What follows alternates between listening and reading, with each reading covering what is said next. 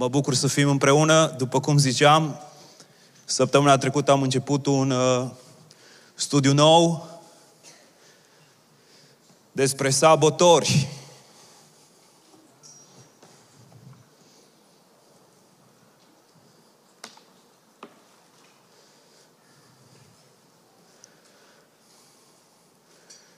Că vorbea fratele Adrian despre vaccin și eu n-am prea vorbit despre vaccin și nici nu o să vorbesc prea mult.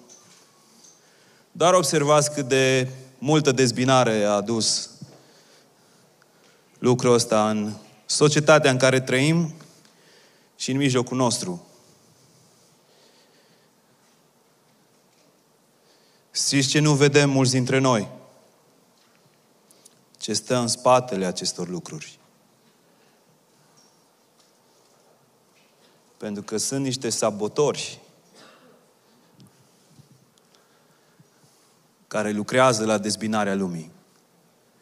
Sunt niște sabotori care lucrează ca noi să nu ne plinim scopul. V-am spus că sabotorii sunt cei care caută să devieze, să te devieze de la planul și scopul lui Dumnezeu.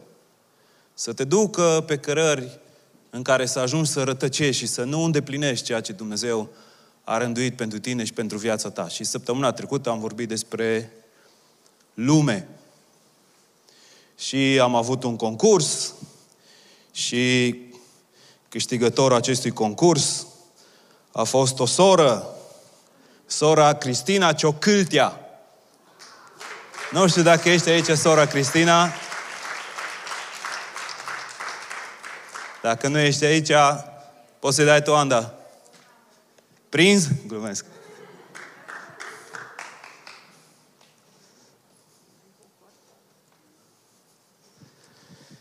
Și continuăm jocul nostru.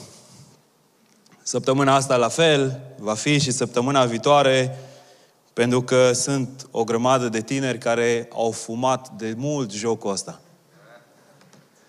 Jocul ăsta are mai multe extensii. Așa că ne-am gândit ca să încununăm seria asta de mesaje cu un câștigător care va câștiga și sabotor 1 și sabotor 2. A? So, fiți ochi și urechi la ce se vorbește din Cuvântul Lui Dumnezeu săptămâna asta. Ok? Dar, pentru azi, o să fie tot ca și premiul Sabotor 1 și premiul va merge la primul om care are numărul meu de telefon. Dacă nu aveți numărul meu de telefon, 0724 072790 0724 072 790 Ai prins-o, Monica? 0724 072 790 care îmi va scrie pe WhatsApp, ok? Cel mai simplu să scrieți pe WhatsApp, că dacă trebuie să mă uit pe toate rețelele de socializare unde mi-ai scris, va fi greu. Cel care îmi dă pe WhatsApp cea mai bună definiție pe care am dat-o săptămâna trecută cu privire la lume, va câștiga un sabotor. Ok? So, unii o să stea toată predica asta și o să caute predica trecută. Și sper că nu-i văd pe câte unul cum stă cu telefonul pe la ureche. Pe acolo, pe la partea de început. Dar ce definiție o dat? Sau sper că rămâneți cu mine în această dimineață. Vreau să ne uităm puțin în Cuvântul lui Dumnezeu, Efesen 2, de la versetul 1. Cei trei vrăjmași principale a inimii au fost desprinși din versetele astea. Versetele astea sunt sursa multor scrieri legate de sabotori. Spune, voi erați morți în greșelile și în păcatele voastre, în care trăiați odinoară după, sunteți cu mine, după mersul lumea acesteia, primul sabotor, după mersul lumea acesteia, după Domnul puterii văzduhului, ăsta e al treilea sabotor, diavolul, a Duhului care lucrează acum în fine ascultării. Între ei eram și noi toți odinioară, când trăiam în poftele firii noastre pământești. Și ăsta e sabotorul despre care vreau să vorbim azi. Firea noastră pământească. Firea pământească. În limba greacă, v-am spus, cuvintele au mai multe înțelesuri și cuvântul folosit pentru firea pământească este cuvântul sarx. Sarx. Sarx apare în Scripturi de multe ori și v-am spus cu mai multe înțelesuri. De exemplu, în 1 Corinteni 6 cu 16, când vorbește despre curvie și spune că cei doi vor fi un singur trup. Ok? Cuvântul trup acolo este cuvântul sarx. Se referă la carne. Se referă la trup. Dar Efeseni 2 cu 3, ceea ce v-am citit deja, Roman 7 cu 5, vorbește despre firea pământească ca fiind dorință păcătoasă. Firea pământească este dorința păcătoasă, este natura păcătoasă a omului. Și vă dau o definiție, firea pământească se referă la apetite păcătoase care par naturale în ființele noastre, dar care sunt rele, greșite. Deci firea pământească sunt apetite, dorințe, care par naturale, dar care sunt grele, sunt greșite. Dar cum a ajuns societatea noastră să fie condusă de firea pământească? Vreau să știți că noi trăim într-o societate condusă de firea pământească.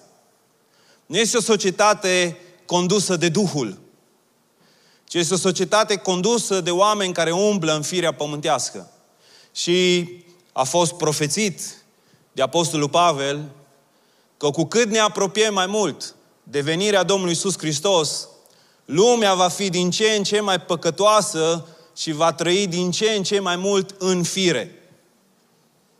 Cum s-a ajuns aici?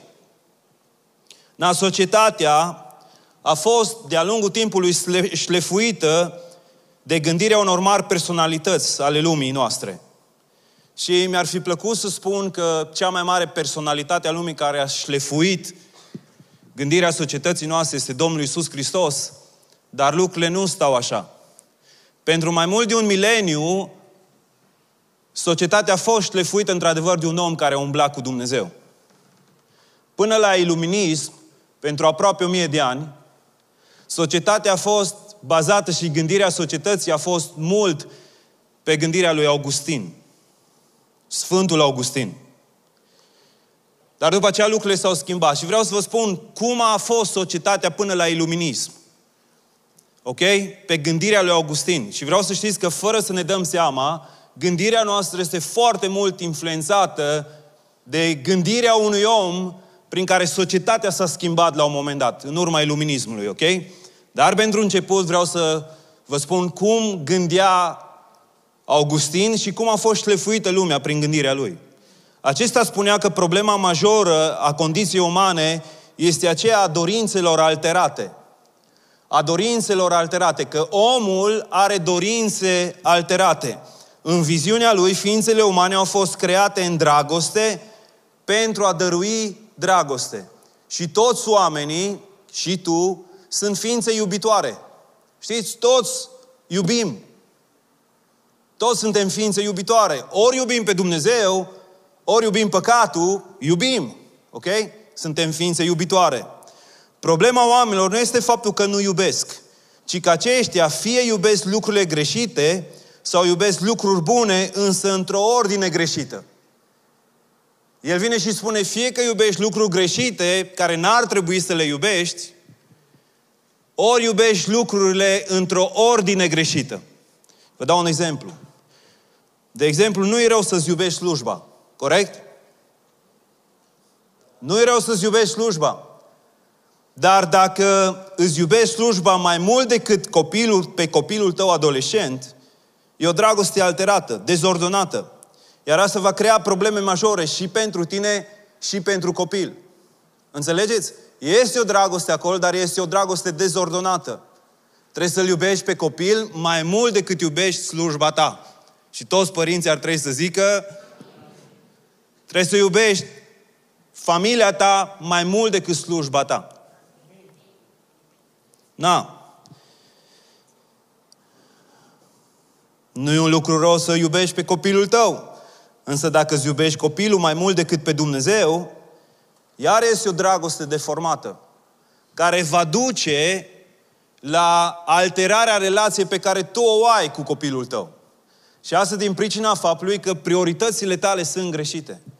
Când îl iubești pe Dumnezeu, ai echilibru în viață. Umbli într-un ritm diferit, atunci toate lucrurile se aliniază. Așa că Augustin spune că e necesară o relaționare corectă față de autoritatea externă. Tu, prin puterea ta, nu poți să te aliniezi. De aceea trebuie să fie o sursă externă la care să te aliniezi, care să aducă ordine în viața ta. Și Augustin clar spune că acea sursă externă de care tu ai nevoie ca să te poți alinia și dragostea ta să nu mai fie alterată este Dumnezeu și cuvântul Său. Na, așa au trăit oamenii pentru mai bine de o mie de ani, cu gândirea asta. Dar de la iluminism încoace, oamenii au început să adopte mai mult ideile lui Freud. Lui Freud.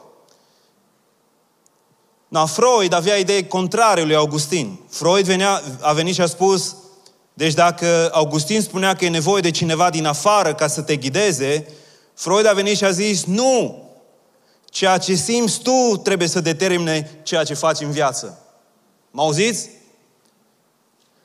Augustin a venit și a zis, omul nu poate prin el însuși decât cu ajutorul lui Dumnezeu să trăiască ceea ce trebuie să trăiască. Are nevoie de Dumnezeu, de această sursă externă.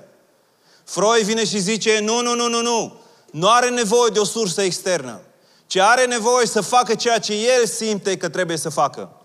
Și societatea în care noi trăim și oriunde te uiți azi, este zidită pe această idee.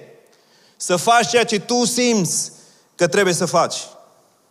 Na, de la Freud au pornit sloganele astea cu trăiește clipa, Asta o vezi în fiecare zi la televizor. Doar fă just do it. Ok? Fii tu însuți, inima vrea ceea ce vrea. Știți cum a apărut sloganul ăsta în America care a distrus o grămadă de tineri? Inima vrea ceea ce vrea. De la artistul Alan Wood, care a avut o grămadă de relații. Nașpa. Dar la un moment dat s-a căsătorit cu o femeie și au adoptat împreună o fetiță din Corea de Sud. Au adoptat o, fe- o fetiță din Corea de Sud, care a trăit în casa lor împreună cu ei. La un moment dat, după mulți ani, soția lui Ellen Wood găsește niște poze compromițătoare la Ellen Wood cu fetița lor. Și pentru că Ellen Wood a fost prins că avea o relație cu fetița lui, s-a căsătorit cu ea. El avea vreo 60 de ani și avea 21 de ani. Și un reporter faimos la un moment dat i-a luat un interviu și a întrebat, Ellen, înțelegi că lucrurile astea nu sunt ok. Și n-a avut niciun fel de remușcare că lucrul ăsta nu e ok. Gândiți-vă că a avut copii cu această femeie. Era și tată și nici el nu mai știa ce și bunic în același timp. Și copiii acestei fete erau și surori cu mama. Gândiți-vă ce nebunie e aici.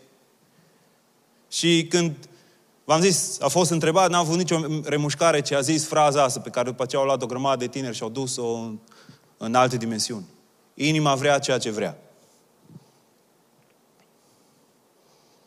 Dar dacă în trecut era responsabilitatea oamenilor să se abțină de la dorințele firii, acum era drept oricărui om să-și urmeze dorințele firii. Înțelegeți? ce a urmat în societate și ce se întâmplă acum în societatea în care trăim. Să te simți bine, nu să fii bun, a fost ceea ce s-a întâmplat. Augustin a spus, trebuie să fii bun. Iar bunătatea vine de la Dumnezeu. Dacă îl lași pe Dumnezeu să te încarce cu ea, vei fi mai bun. Freud a venit și a zis, nu, nu, nu ai nevoie decât să te simți bine. Trebuie să faci tot ceea ce tu poți să faci ca să te simți bine. Na, cele mai puternice dorințe, să știți că nu sunt de fapt și cele mai adânci. Repet fraza asta, cele mai puternice dorințe nu sunt și cele mai adânci. În momentul ispitirii, această dorință înfocată, numită firea pământească, e copleșitoare, aproape irezistibilă, însă cele mai adânci dorințe ale omului sunt dragostea și bunătatea. Cele mai puternice sunt poftele firii pământești, cele mai profunde, cele mai adânci sunt dragostea și bunătatea. Și dragostea și bunătatea sunt de obicei sabotate de dorința noastră de la suprafață, dorințele firii. No, acest lucru e stârnit de o cultură în care e la modă să-ți urmezi dorințele, nu să le crucifici. Și vreau să vă întreb, care a fost, care a fost învățătura lui Isus? Care a fost învățătura Fiului lui Dumnezeu? Să-ți urmezi dorințele sau să le crucifici? Na, cei înțelepți, oamenii înțelepți, recunosc că există o diferență între plăcere și fericire. Plăcere nu este egal fericire. Plăcerea e o stare de moment. Fericirea are o durată îndelungată. Chiar și ceea ce secretă trupul nostru, plăcerea este despre dopamină, fericirea despre serotonină. Ok? De fapt, plăcerea este despre ceea ce vreau, Fericirea este despre a fi liber de ceea ce vreau. Plăcerea este ceea ce vreau, fericirea este să fiu liber de ceea ce vreau. Fericirea este un rezultat al disciplinării dorințelor. Fericirea sau viața bună au loc după ce ți-ai disciplinat dorințele. Na, să te lași condus de dorințele firii la libertate și viață, ci la robie și dependență. De fapt, ceea ce noi definim ca și dependență, mai ales în vremurile de acum, am pus cuvântul dependență ca să diluăm cuvântul robie, sclavie. Omul care trăiește în dependență este sclav. Este sclav unor pofte, este legat de ele, nu are nici de cum libertate, dar asta este ceea ce ne spune societatea în care trăim. Societatea în care trăim și suntem și mulți dintre noi care suntem aici, care avem impresia că ideea de libertate e să facem ce vrem noi.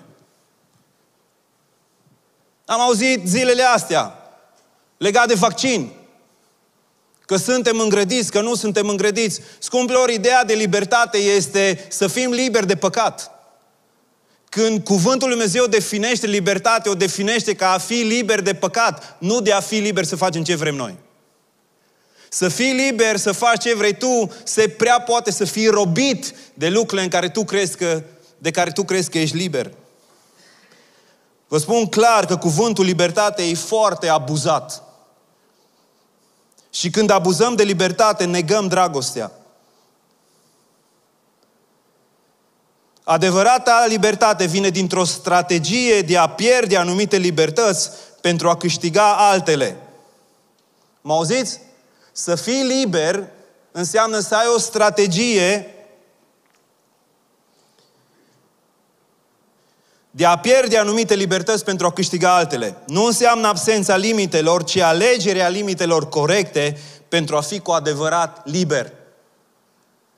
Ca să fii liber de pornografie, trebuie să îți alegi în mod voit un set de limitări ca să nu cazi în pornografie. Înțelegeți? A, mai sunteți cu mine? Știu, sunt puțin filozofic în dimineața asta, e mai greu, dar încerc să vă explic niște lucruri. Cum am ajuns aici să gândim în felul ăsta și cum gândirea noastră este atât de diferită de gândirea Scripturii și de ceea ce ne cheamă Dumnezeu. De exemplu, pentru a câștiga intimitate, trebuie să renunți la autonomie. Ca să câștigi intimitate cu cineva, trebuie să renunți la spiritul de independență, de autonomie. Na, Păcatul creează dependență, iar autorii Scripturii numesc dependența robie. Și vreau, pentru că nu cred că există o descriere mai bună decât descrierea din Cuvântul lui Dumnezeu, vreau să citim puțin din Cuvântul lui Dumnezeu în dimineața asta. O să fie o citire mai lungă din Galateni, capitolul 5.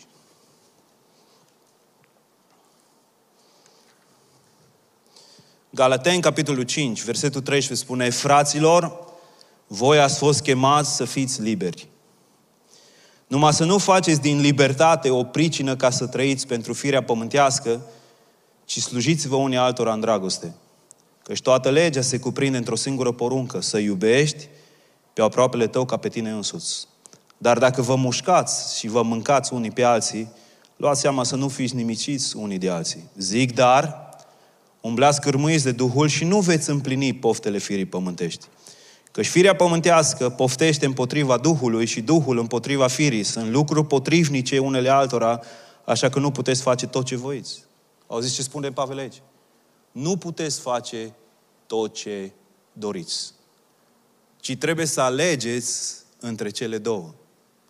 Nu poți să faci tot ce vrei. Dacă sunteți călăuziți de Duhul, nu sunteți sub lege. Și faptele firii pământești sunt cunoscute și sunt acestea. Prea curvia, curvia, necurăția, desfrânarea, închinarea la idol, vrăjitoria, vrăjbile, certurile, zavistile, mâniile, neînțelegere, dezbinările, certurile de partidă, pismele, uciderile, bețiile, îmbuibările și alte lucruri asemănătoare cu acestea. Vă spun mai dinainte, cum am mai spus, cei ce fac aceste lucruri nu vor moșteni împărăția lui Dumnezeu. Roada Duhului din potrivă este dragostea, bucuria, pacea, îndelunga răbdare, bunătatea, facerea de bine, credincioșia, plândeția, înfrânarea poftelor. Împotriva acestor lucruri nu este lege. Cei ce sunt al lui Hristos Iisus și-au răstignit firea pământească împreună cu patimile și poftele ei. Și ăsta nu e un slogan. Asta este o chemare pentru toți sfinții. Să nu umblăm după o slavă de șarte, întărâtându-ne unii pe alții, să nu ne învrăjbim unii pe alții. Și trec direct la Galateni 6, de la versetul 7, pentru că vreau să stăm puțin aici, în versetele astea. Nu vă înșelați. Dumnezeu nu se lasă să fie batjocorit. Ce seamănă omul, aceea va și se cera. Cine seamănă în firea lui pământească, va se cera din firea pământească putrezirea. Dar cine seamănă în Duhul, va se cera din Duhul viața veșnică. Să nu obosim în facerea binelui, căci la vremea potrivită vom secera dacă nu vom cădea de oboseală. Dar Pavel vine și vorbește aici despre o lege a returnării, a întoarcerii. Știți, și noi avem în folclorul nostru idei de genul se întoarce roata. Ce înseamnă se întoarce roata? Hmm? Ce înseamnă se întoarce roata? Ce ai făcut tu altora, ți se va întâmpla și ție. Se întoarce roata. Ok? Primești ceea ce ai investit. Primești ceea ce ai investit. Primești lucru pentru care ai plătit. Și trecem puțin la astea biblice. Dați și vi se va da. Cu ce măsură vi se va măsura? Cuvântul lui Dumnezeu vorbește despre o lege a întoarcerii. Ok? A returnării. Și ce spune mai exact Pavel aici? E că fiecare cauză are un efect. Fiecare cauză are un efect. Și mai spune ceva. Efectul este disproporțional în raport cu cauza. De, de, de, de fapt, efectul este unul mult mai amplificat față de ceea ce noi ne așteptăm. Și Pavel, care era parte a unei societăți agrare, scrie în așa fel încât oamenii să înțeleagă, așa că ia această idee, ok, a semănatului și seceratului. Și el vine și spune, culegi ce? Ceea ce semeni. Și apoi vine și spune, culegi mult mai mult din ceea ce ai semănat. Culegi ceea ce semeni, culegi mult mai mult din ceea ce ai semănat. Cine ar semăna ceva dacă nu ar avea așteptarea să secere mult mai mult decât a semăna? Nu te chinui, nu? Să pui o, știu eu, un cartof în pământ și să te aștepți când dezgropi să fie tot cartoful ăla. Nu semeni, pentru că știi că în legea semănatului ceea ce semeni crește, se înmulțește. Vreau să știți că lucrul ăsta este un principiu și în lumea spirituală. Ori de câte ori semănăm în fire, ori de câte ori ne lăsăm conduși de fire, plantăm ceva în solul inimii noastre, care apoi începe să prindă rădăcini, să crească, care apoi să aducă rod. Mai repet o dată.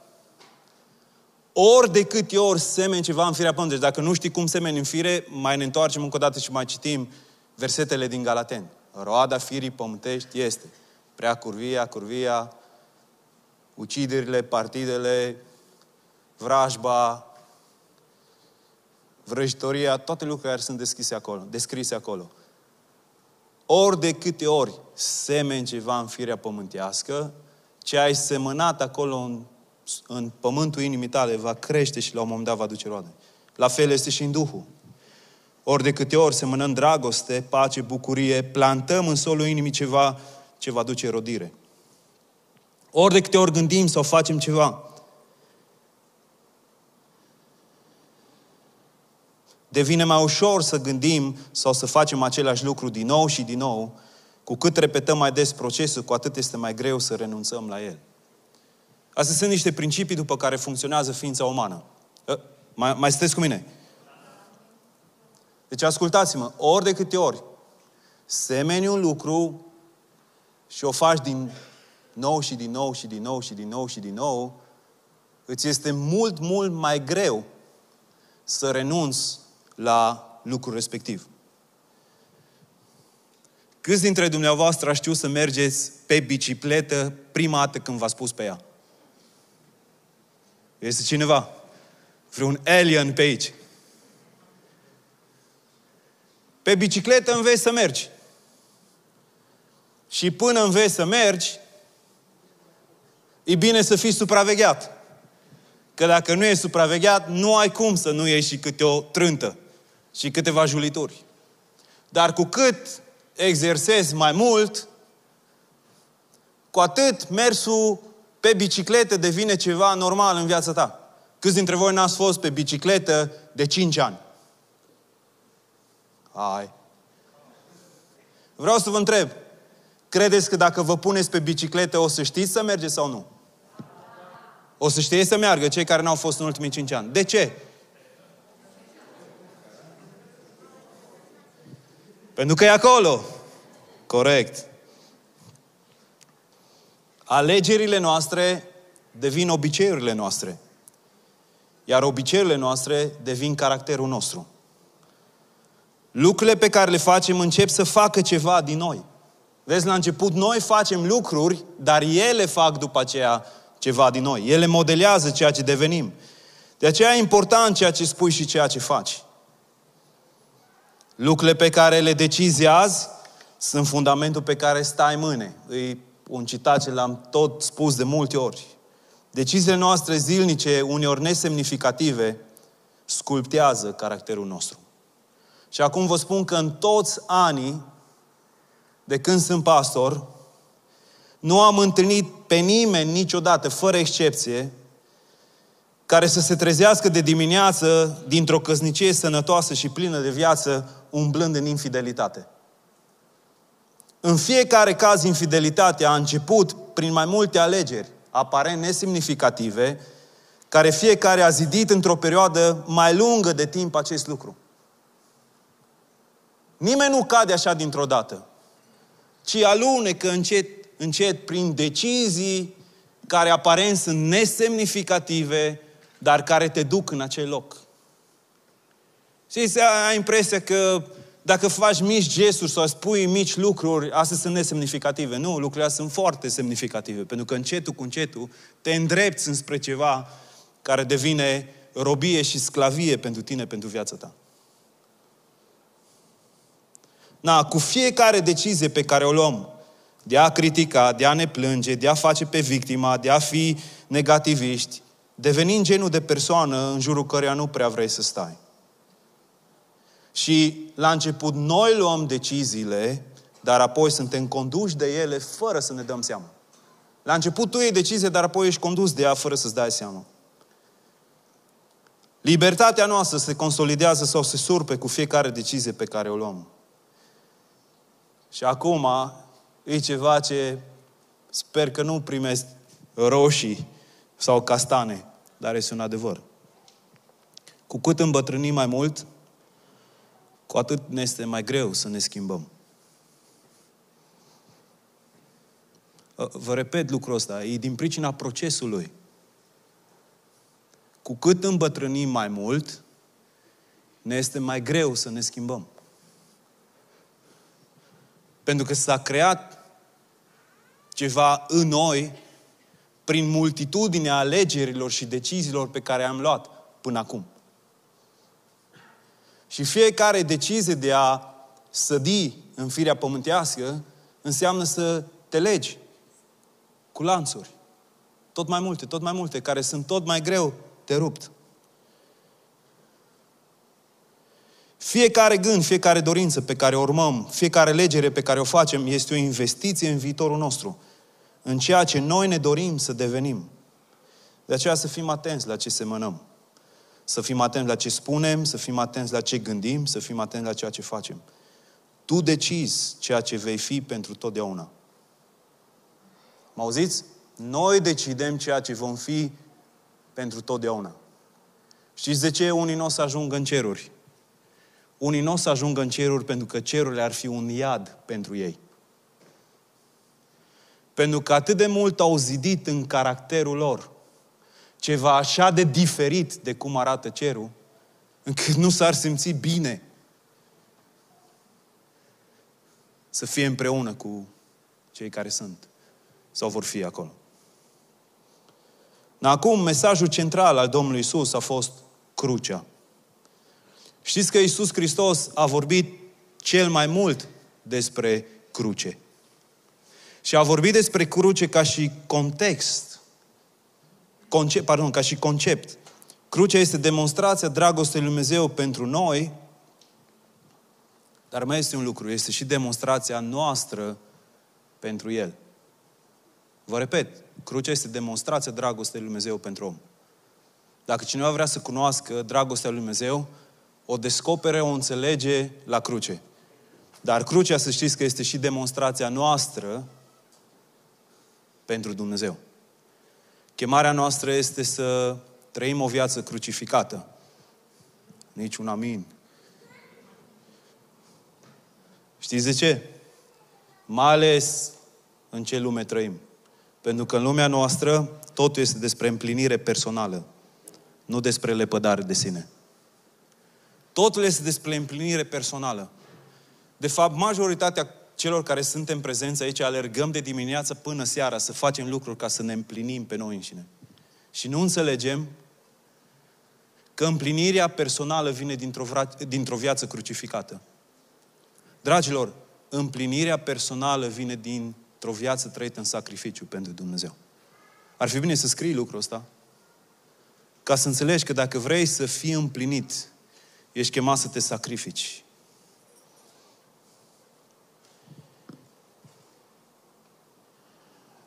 Și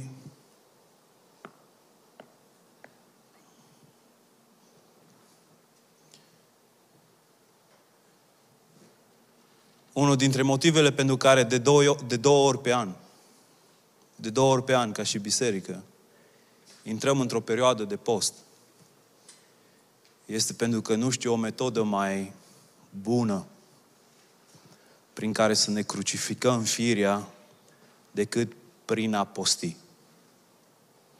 Sunteți cu mine, frații și surorile mele.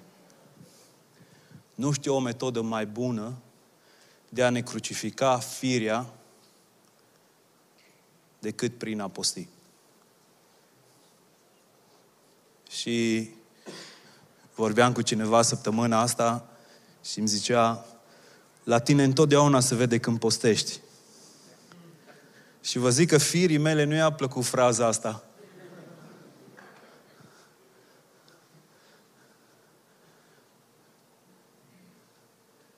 Pentru că nu poți să te ascunzi. Dacă 10 zile postezi cu apă, se va vedea. Dacă postezi cu 3 mese pe zi, și asta se va vedea.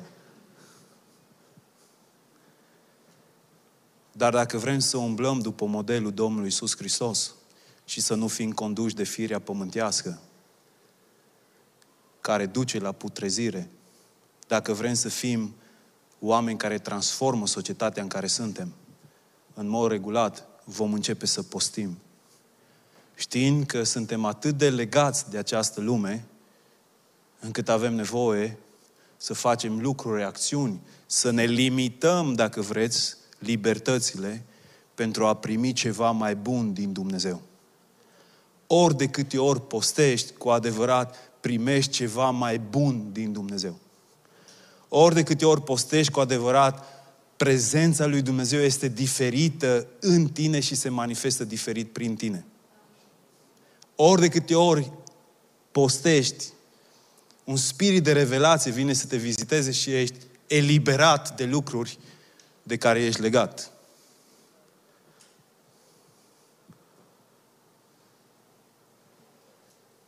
Și vai, cât de mult tă nevoie avem noi de a fi liberi de firea pământească. Nici măcar nu ne mai dăm seama că, de fapt, de multe ori prin acțiunile și prin lucrurile pe care le facem, nu se vede altceva decât strigă tu firii. Strigă tu firii pământești. Să știți că putem să luăm orice. Certurile sunt strigă tu firii. Bârfa strigă tu firii.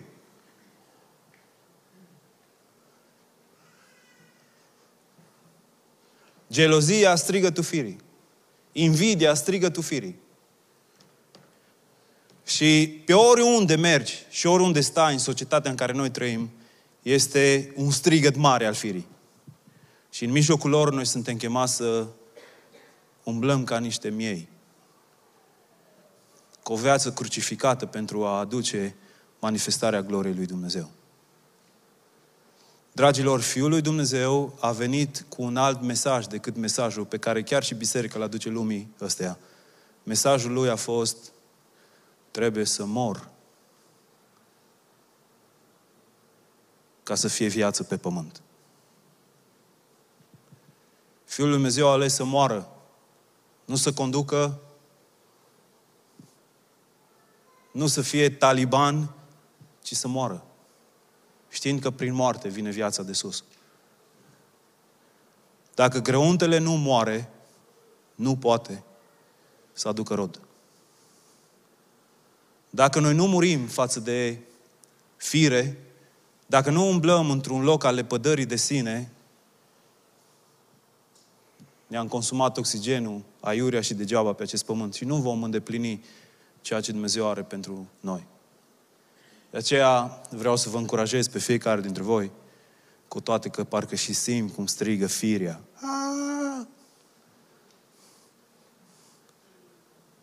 Să stăm într-o vreme de post înaintea lui Dumnezeu. Biserica Lumină are nevoie ca tu să stai într-un loc în care te sfințești, în care te curățești, în care te smerești prin post. Știți, chiar și versetele folosite i-au pus un timp de smerire prin post. Ca glasul lor să fie auzit înaintea lui Dumnezeu. Vrem ca glasul nostru să fie auzit înaintea lui Dumnezeu și pentru lucrul ăsta e necesar să postim înaintea lui Dumnezeu. Să învățăm să nu mai vorbim așa de mult fără să căutăm să avem o viață disciplinată de Dumnezeu. Pentru că se prea poate ca ceea ce semănăm să fie doar în firea pământească. Știți cum seamănă un om? Omul seamănă prin cuvinte și fapte. Omul seamănă prin cuvinte și prin fapte. De aceea trebuie să fim atenți la ce cuvinte rostim și ce fapte facem. Pentru că ori semănăm putrezire, noi semănăm pentru destinul nostru, fiecare dintre noi. Nu pentru destinul altora, ci pentru destinul tău. Ori semănăm pentru glorie împreună cu Dumnezeu. E o alegere a noastră a fiecăruia dintre noi. Dar vă spun clar că firea este un mare sabotor. Caută să ne despartă de ceea ce Dumnezeu a rânduit pentru noi, pentru viețile noastre. Și mă rog ca Dumnezeu să facă în așa fel încât noi să nu umblăm după stârnirile firii, ci după Duhul Sfânt. Haideți să stăm fiecare dintre noi înainte lui Dumnezeu.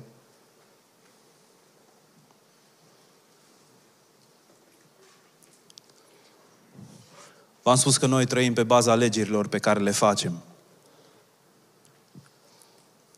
Și o alegere înțeleaptă azi este să alegi ca următoarele 10 zile să te pui deoparte în post înaintea lui Dumnezeu. Alege să te pui deoparte și să postești înaintea lui Dumnezeu.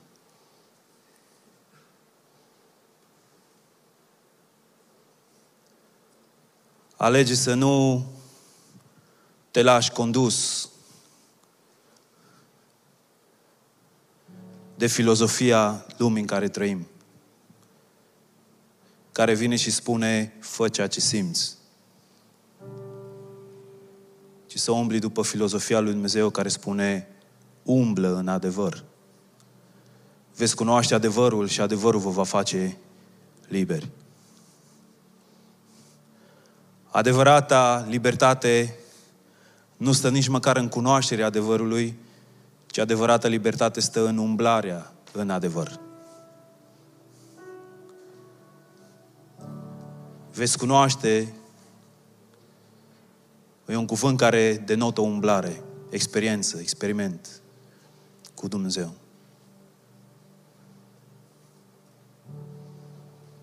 În vremurile astea Dumnezeu ne va da har. În vremurile astea Dumnezeu ne va binecuvânta.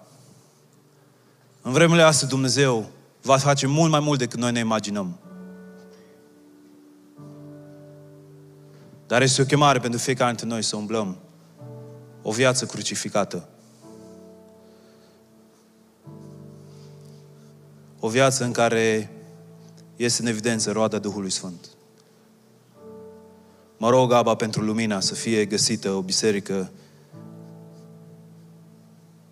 care îți dă glorie. Care își cunoaște chemarea și umblă în acord cu chemarea ei. O biserică în care Duhul Sfânt este Cel care conduce, Cel care guvernează, Cel care ne călăuzește. O biserică de oameni răstigniți, care nu mai umblă după îndemnurile firii, care nu mai umblă în poftele lor, Îți cer și pentru cei tineri și pentru cei bătrâni. Îți cer pentru toți cei care suntem în acest loc. Pentru că Duhul Sfânt are putere să ne transforme. Îți cerem să surpi tu tiparele care nu sunt în conformitate cu tine și cu planurile tale. Îți cer să rupi obiceiurile care nu sunt în acord cu planul tău. Îți cer să surpi orice lucrare a întunericului din viețile noastre și să ne ajuți pe fiecare dintre noi să umblăm în acord cu planul Tău. Să umblăm în acord cu voia Ta. Și astăzi ne încredințăm ca și biserică în brațul Tău. Știm că despărțiți de Tine nu putem face nimic. Știm că fără Tine nu facem nimic. Știm că și fără tine putem să avem un club, știm că și fără tine putem să ne simțim bine, dar știm că lucrurile astea sunt trecătoare, de aceea mărturisim înaintea Ta, Doamne, că de Tine avem nevoie. Că Tu ești nevoia noastră cea mai mare. Că cu Tine vrem să umblăm în continuare, că de Tine depindem, că vrem acea sursă externă care să ne călăuzească, care să ne conducă, care să ne echilibreze ființele lăuntrice. Îți cerem ajutorul, Doamne Dumnezeul nostru. Și în dimineața asta îți cerem ajutorul. Lasă prezența și puterea Duhului Sfânt să acționeze în toți cei care suntem parte din poporul Tău, din biserica Ta. cercetează-ne inimile și dacă suntem în lucruri care te dezonorează pe tine, curățește-ne și sfințește-ne, Doamne. Curățește-ne și sfințește-ne, Doamne. Ca fiecare dintre noi să putem să îndeplinim planul Tău. Ajută-ne să nu trăim pentru lucrurile de o clipă, ci pentru lucrurile eterne. Și harul și binecuvântarea, favorul Tău divin, să fie peste fiecare dintre noi și peste viețile noastre. În numele Lui Isus. Amin. Amin. Și pentru că unul dintre lucrurile care le-am vorbit în această dimineață este faptul că niciodată nu se cerăm doar cât semănăm. Să știți că atunci când ne închinăm Domnului cu darurile noastre de bunăvoie, fiecare dintre noi semănăm ceva.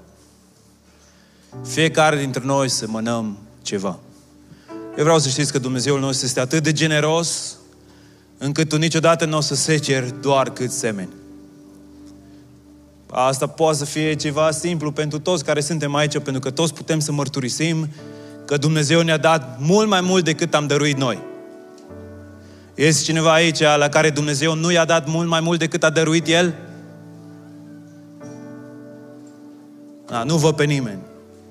Pentru că Dumnezeu ne binecuvântează mult mai mult decât dăruim noi. De aceea putem să avem încredere că Domnul nostru este un Dumnezeu care se îngrijește de noi, Dumnezeu care ne ține în mâna Lui, chiar dacă, știu eu, vine o criză energetică și știu eu ce alte crize mai vin, Dumnezeul nostru are îndeajuns să ne treacă și prin iarnă și prin viitorii ani pe fiecare dintre noi, așa că să ne punem nădejdea în Domnul. Amin? Amin. Să fim credincioși Lui. Haideți să ne închinăm Domnului cu darul nostru de bunăvoie.